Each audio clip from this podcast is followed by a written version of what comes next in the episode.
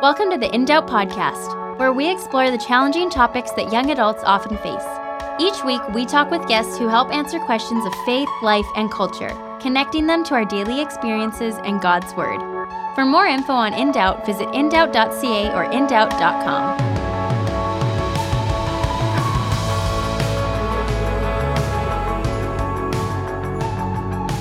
Hey, welcome to In Doubt. My name's Daniel Markin, and today I'm joined by Julia Beazley, who is a friend of the show. Welcome back, Julia. Thank you. My pleasure to be here. It's good to have you join us again. And uh, the last time that you were on, we had a quite a, um, should we say, like a, a difficult conversation, one that people often don't want to talk about. That's super dark. Uh, but we talked about pornography and the effects of human trafficking and how all of these different things play out. Because to many different extents, this is kind of the field of work that that some of the stuff you're doing is involved with, right? So, Julie, would you would you remind our listeners what exactly your line of work is, that your what your ministry is? Sure. So, I work as the director of public policy for the Evangelical Fellowship of Canada. We're uh, the National Association of Evangelical Christians in Canada. So I work out of our Center for Faith and Public Life, which is located in Ottawa. And what we do there is we engage with the government and in the courts on issues that are of concern to the evangelical community. And over the last, gosh, I don't know how many years now, quite quite a number of years now, we've really had a, a, a significant focus on issues of sexual exploitation.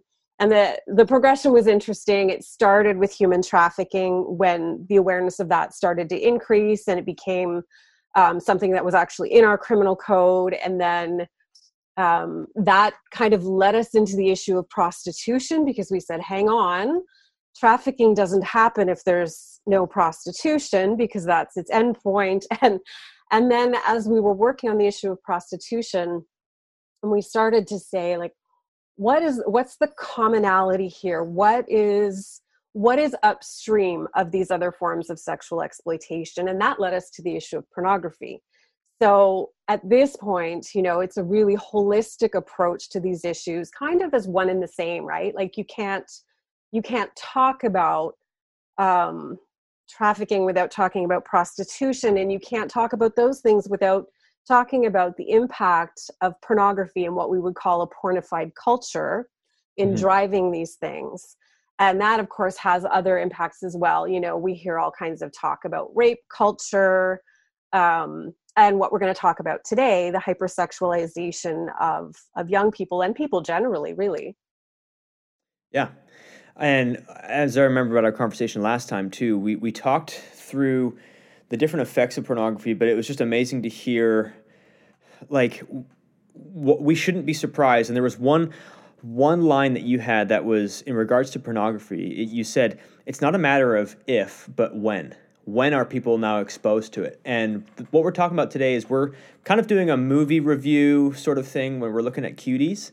The movie, if you're not familiar with it, Cuties was a film that was in the Sundance Festival, was highly celebrated in France and uh, just some of the history of it. Netflix picked up this independent film.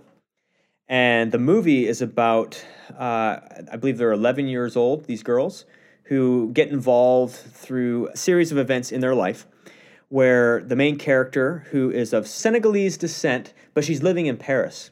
And so, coming from kind of an Islamic background, living in this hyper sexualized France as an 11 year old. She gets involved with a school club where they start to do uh, kind of dancing.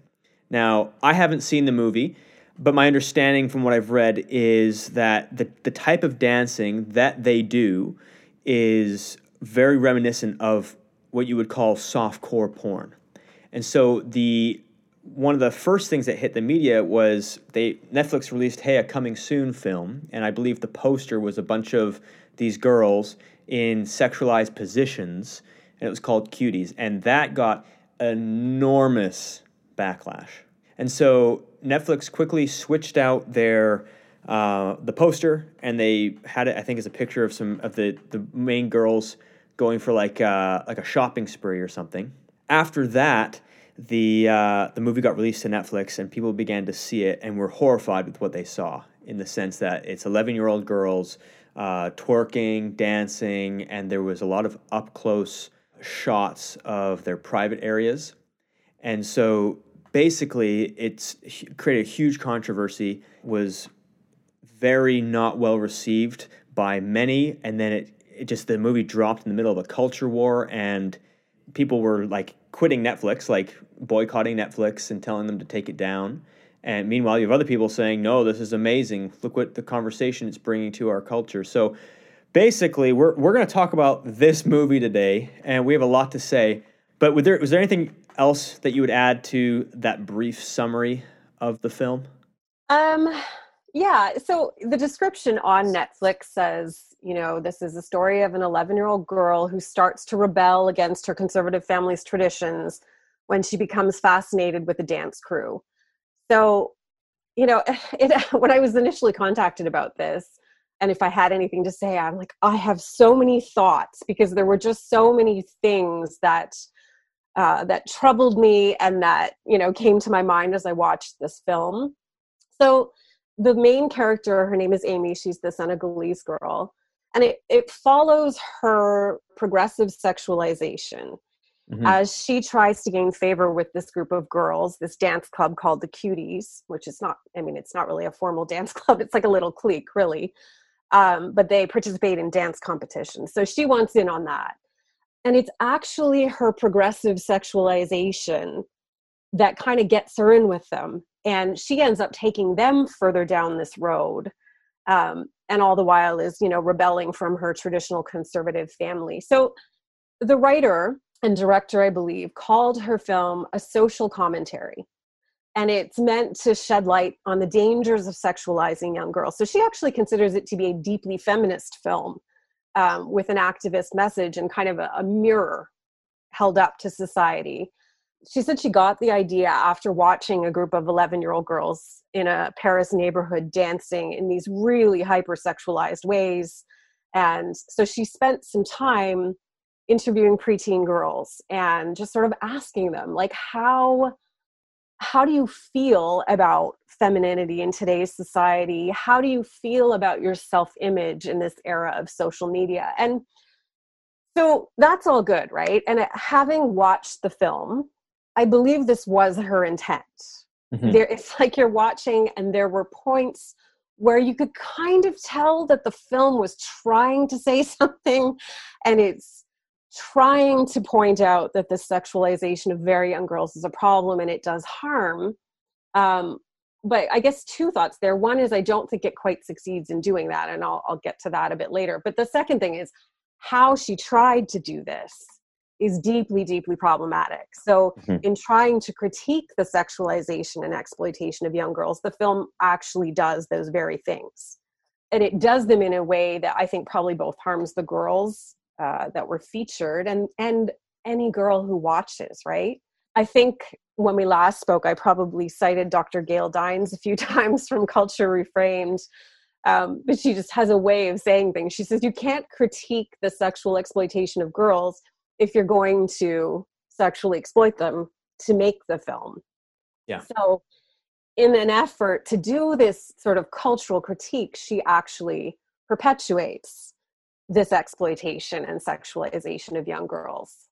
So that was the one side, but but I found it so troubling on a number of other levels as well. So the most obvious one is this overt sexualization of these very young girls. But the girls are also really troubled in all sorts of other ways. You know, mm-hmm. like they're not especially kind to one another. In fact, for a lot of the film, they treat each other terribly at first they're very very mean to amy the main character. There are ongoing tensions and conflicts between members of the groups. There's physical fights there's verbal fights there's just all sorts of cruelty uh, displayed and that's just amongst themselves. And then you know they don't respect authority whether that's at school at home in other places.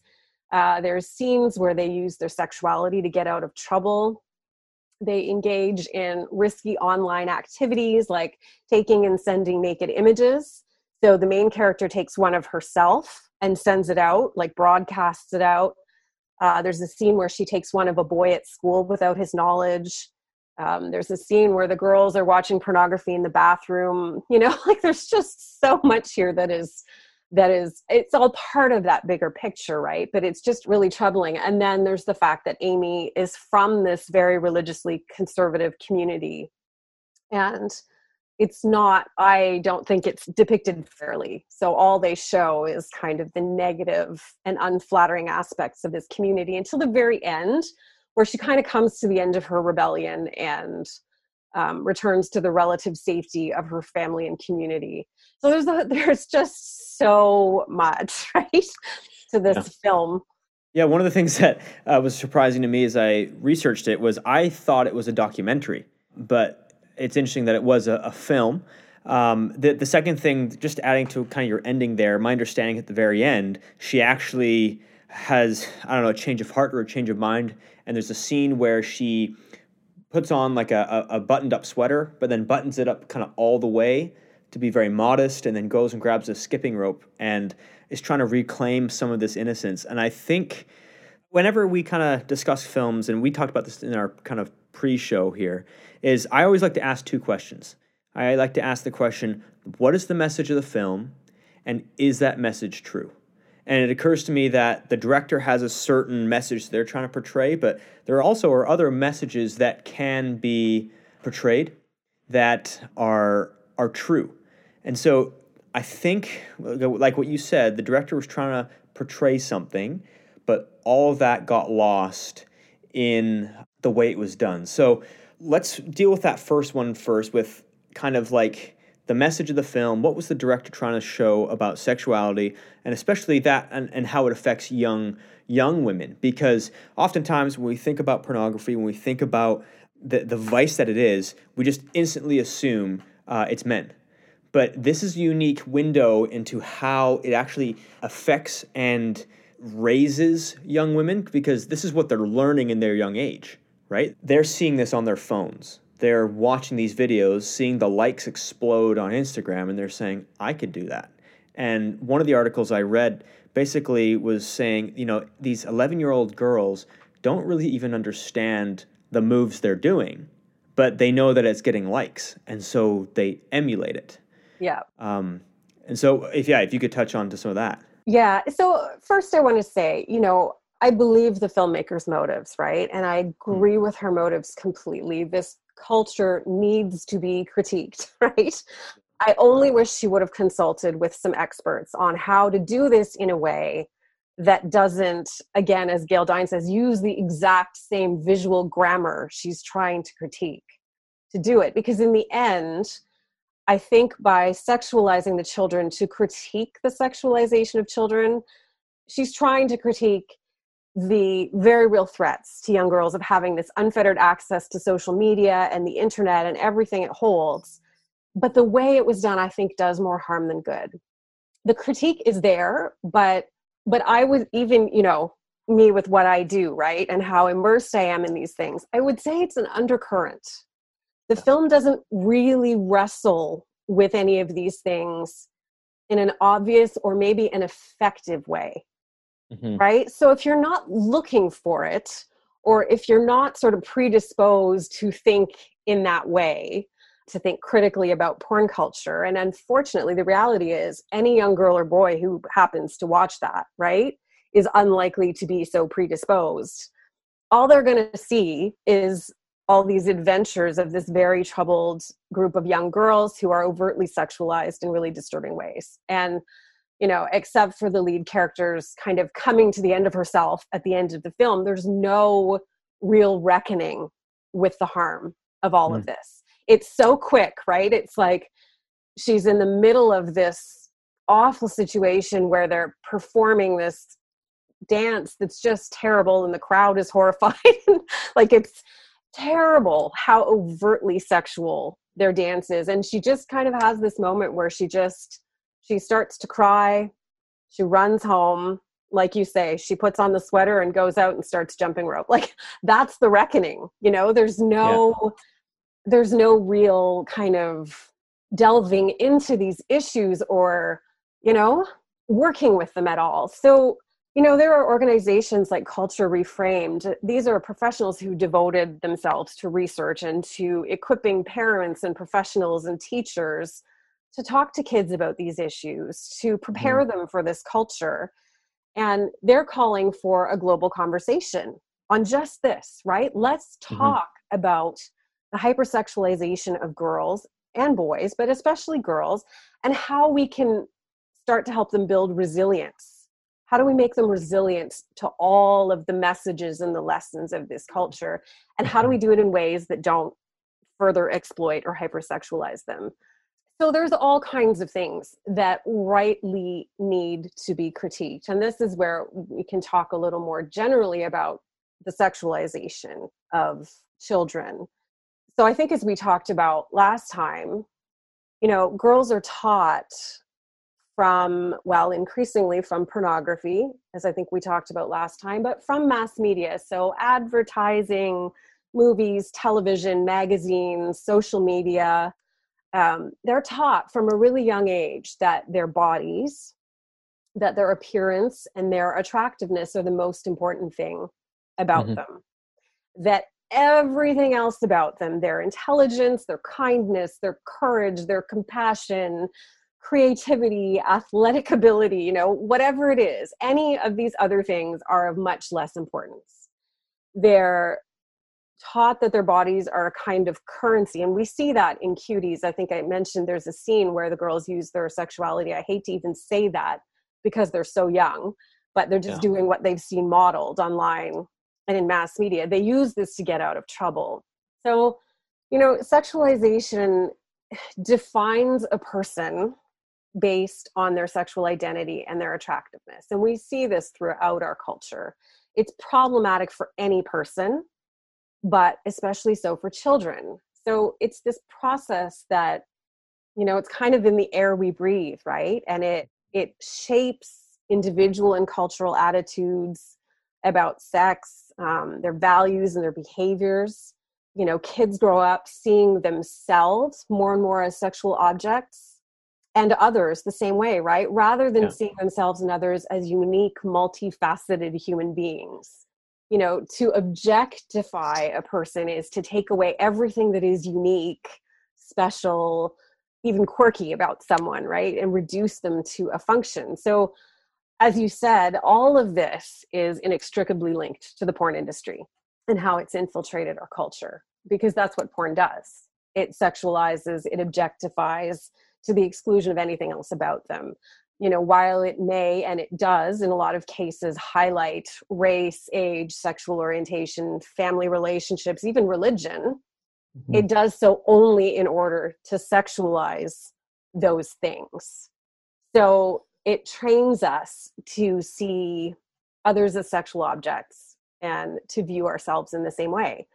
It's you know it's just a real problem. And so this is what this is this is the air we breathe it's the water we swim in right this is what mm-hmm. girls are immersed in and it's like this whole culture again i'm going to quote gail dines it's like yeah. everything girls see tells us that girls are split essentially girls and women are split essentially into two groups those who are desirable and those who are invisible and the choices on how to be successfully female have been reduced to that, right? Like you're going to be sexually desirable or you're not. And even highly successful, accomplished, talented women are evaluated on the basis of this. It doesn't matter if you're an actress, a musician, an athlete, an, a race car driver, or the leader of a country, right?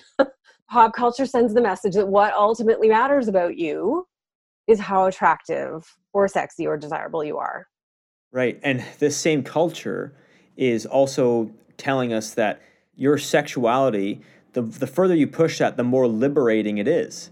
Like that you, you become, the more you push sexuality and the, the sexier you can be, the, the freer you can be from the shackles of everything bad, religion or conservatism, everything that's not progressive that our culture views as wrong or regressive, they say actually the, one of the most like one of the the things that as, as just getting into a little bit of, I guess, discussion on feminism, one of the great pains that I see of it is the message right now. One of the messages is that eh, the more sexualized you can be, the more free you can be, and that that's like a currency. And so you see this. I was reading a book called um, "The Madness of Crowds" by Douglas Murray. Have you heard of this one? I've heard of it, but I haven't read it. Yeah, so he he was doing a critique on feminism, and one of the points he made is he was saying that there's this weird. So he, he used this illustration of Drew Barrymore way back in like I think the early '90s or something when she was pretty young. Like I think she was like 19 or so, and she was on David Letterman, and it turned out to be David Letterman's birthday. And so, in front of the whole crowd, in front of Letterman, she begins to stand on his desk and do this overtly sexualized dance. And at the end of it, turns away from the crowd, but reveals her breasts to David Letterman. And it's all like hooting and hollering and cheering. And it was this moment of like, Murray goes on to say, and he quotes Barrymore later on, right? It's this moment of liberation that she can do whatever she wants with her body, right? And then later on, like, I think she's on it 15 years later, right? and she's talking to Letterman, and that conversation came up. She said something like, "Oh yeah, the last time I was on here, I did something pretty bad," and I think he asked her about it. He said, "Oh yeah, so tell me how that has affected you since." She said, "You know, I look back on that video, and it was fun, and I I felt liberated, and like I felt sexy, and I felt, and." The message she's saying, she's like, "I'm a mom now. I have I have a child now, but I still look back on that with fondness." And this is this is her like at 19 being like, kind of questionably like, oh, that's you know underage. Which and then I think with the cuties thing, that takes it to a whole nother level. But this lie that your sexualization is liberating is everywhere. Okay, I have so much to say. Yeah. Too. So let me first, you know, the, I want to defend feminism, the original feminism. And one of my survivor friends said it best said feminism was never supposed to be about my individual liberation or freedom or whatever. It was about bettering the level of life for all women. So mm-hmm. that's feminism to me. Those are the original feminists who fought for equality and inclusion and all of those things. I don't consider so much of what is out there today calling itself feminism to be feminism. This is going to be a bit of a rabbit trail, but it, it goes back to what Gail Dines said about using the same visual grammar you're trying to critique, right? To do the critique. I watched a very long rambling video by Russell Brand a few weeks back, and he was talking about a new, I haven't watched it, but it got all kinds of attention. It was a new music video I think it was Cardi B and someone else, another female artist. And I gather they're calling it a celebration of just all those things you just said, right? Female sexual power and reclaiming it. And what they're trying to do is say, we are consistently, particularly in this genre of music, we are consistently portrayed as submissive, we're objectified, and so on, right? So, what they're trying to do is be the ones with the power. But to do that, right, they're using that exact, the same visual grammar.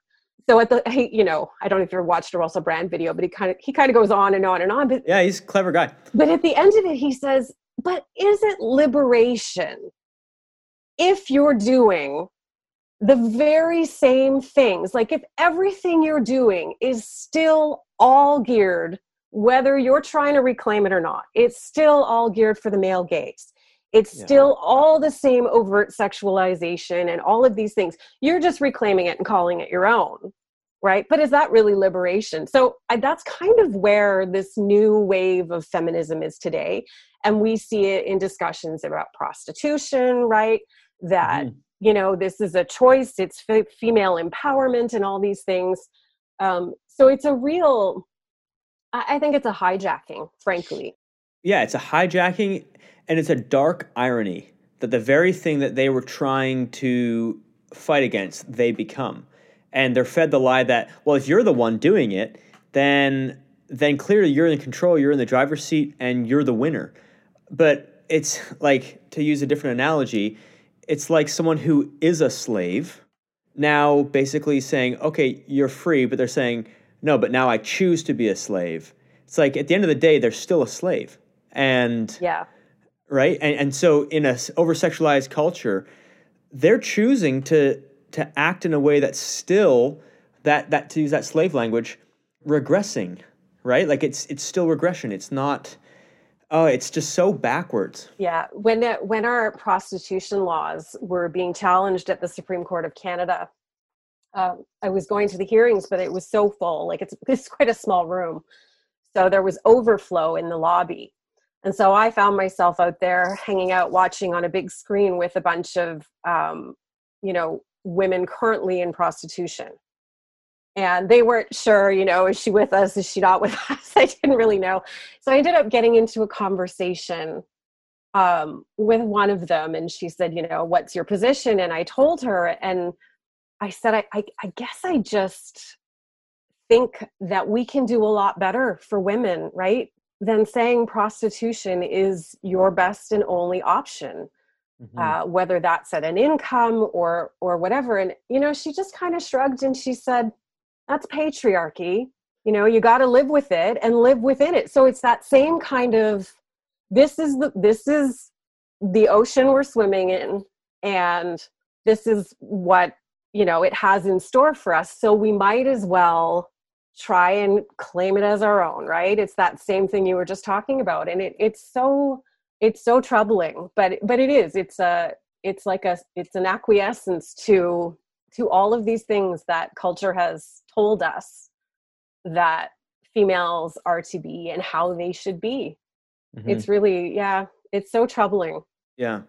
So circling back then, back to to cuties, as you think about the movie, I think there's a few things that we can say are true about the movie.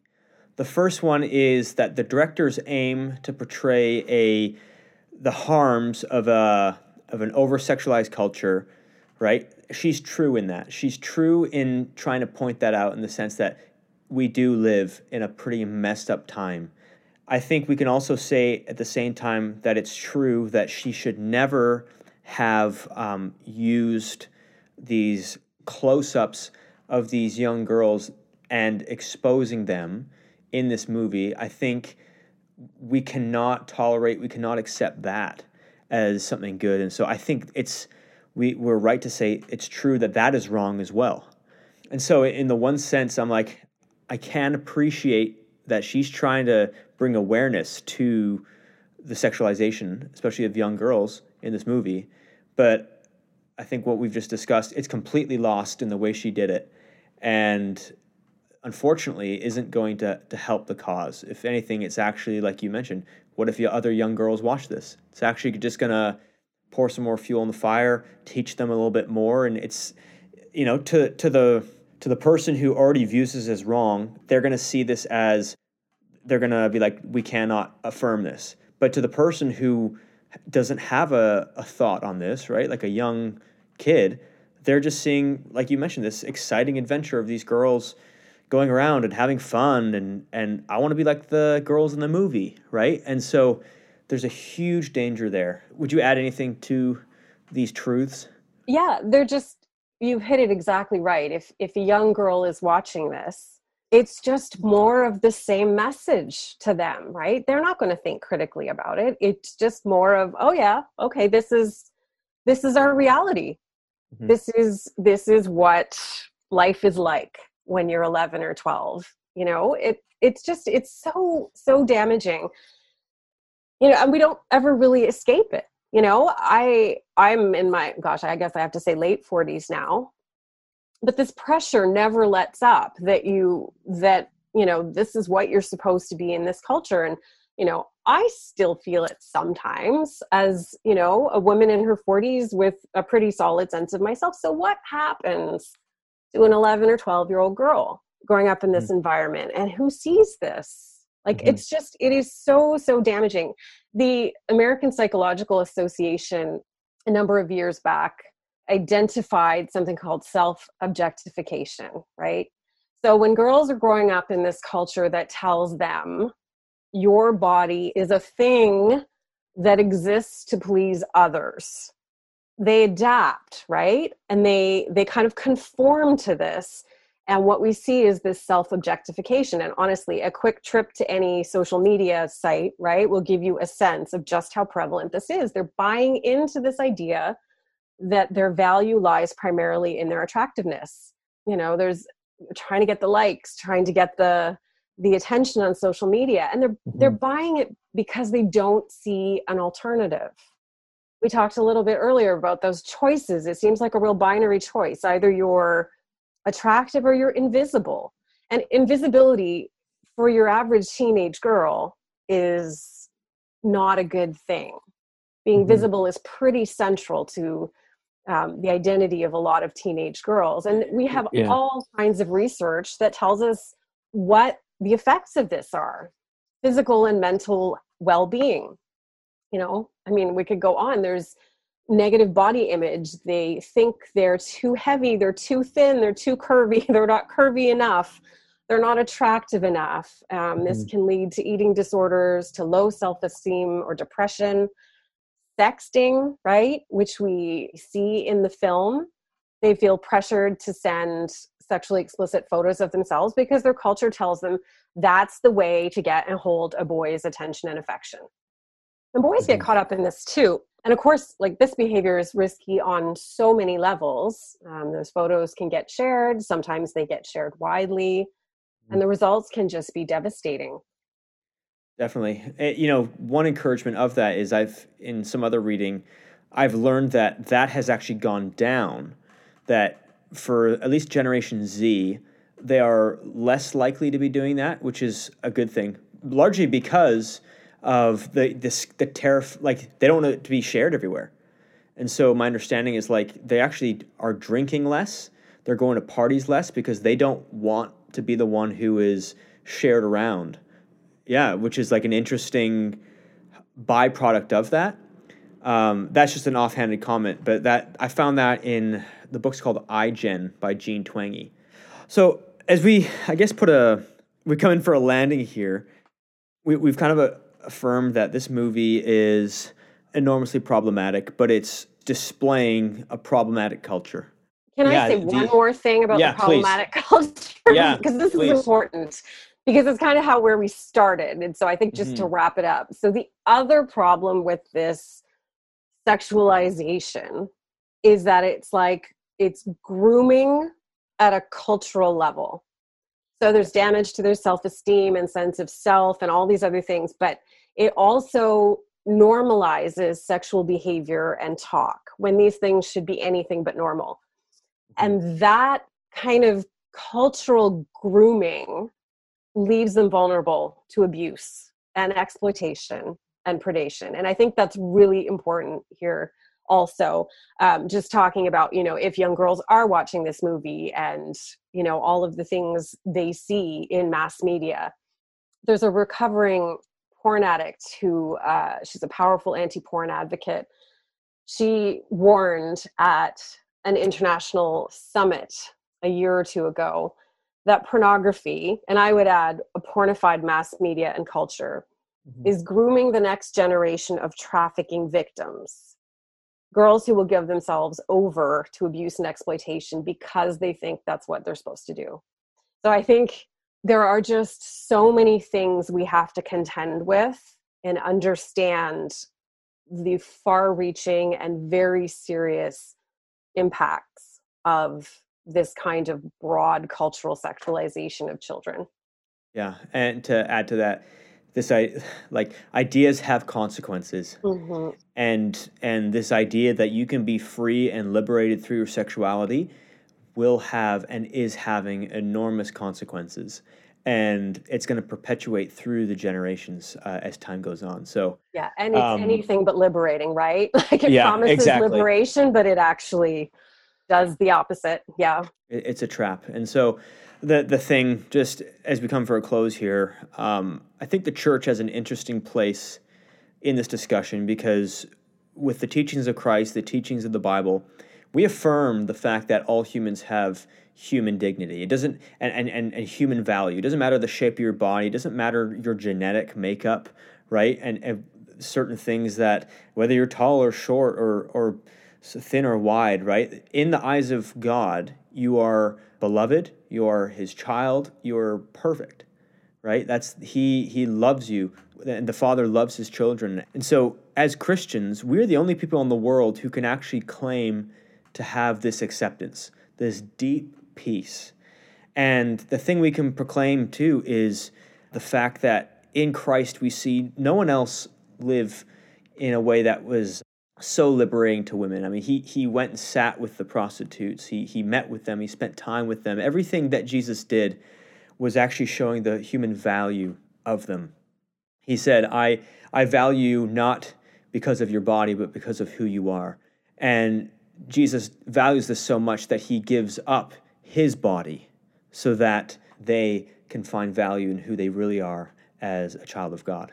And so as Christians, we have an amazing, amazing message to proclaim.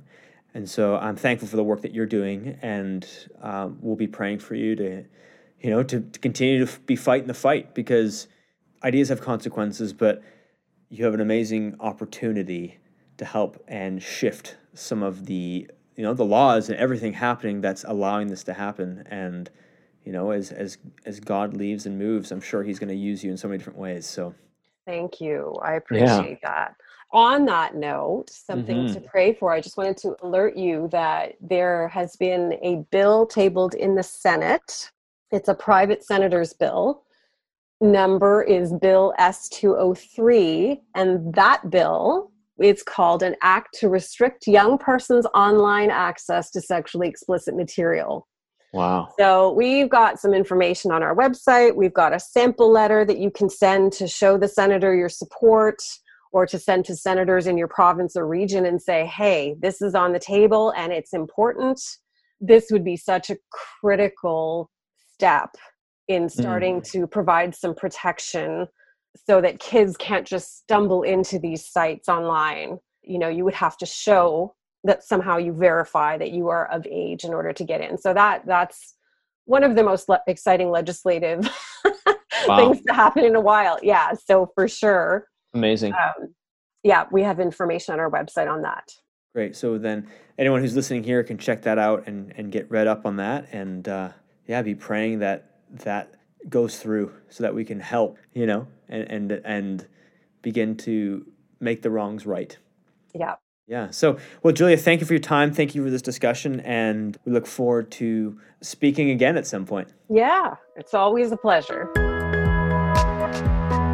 Well, I hope you enjoyed that discussion with Julia Beazley. Uh, I know I did. It was I was really excited to have that discussion, and during it was learning a lot. So, hope that was a blessing to you. If you want to know more information uh, about the work she does, you can find that at evangelicalfellowship.ca and you can find all the information uh, about that bill, even that we briefly mentioned and talked about. Make sure to join us again next week for another episode. See you then.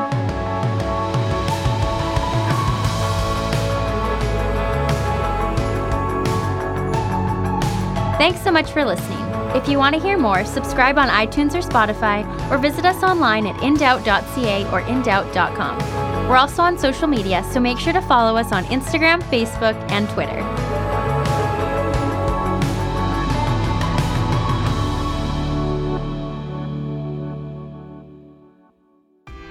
Hi, Ben Lowell, CEO of Back to the Bible Canada's In Doubt. You know, every week our aim is to engage young people in a conversation around matters of life and faith and culture. Most recently, our hosts Daniel and Isaac have met with Christian pastors and leaders to discuss biblical insights on sex, a conversation about the importance of human rights, and the growing dark impression pornography is making on individual lives and our society at large. These are conversations critical for young Christian adults to be involved in. Young people wanting to grow in faith, or, or just those who want to understand how the Bible speaks into the most essential and timely issues facing them and a new generation. For current programs or to listen in on past programs, head to indoubt.ca in Canada and indoubt.com in the US. And for expanded programs, sign up for the Indoubt podcast.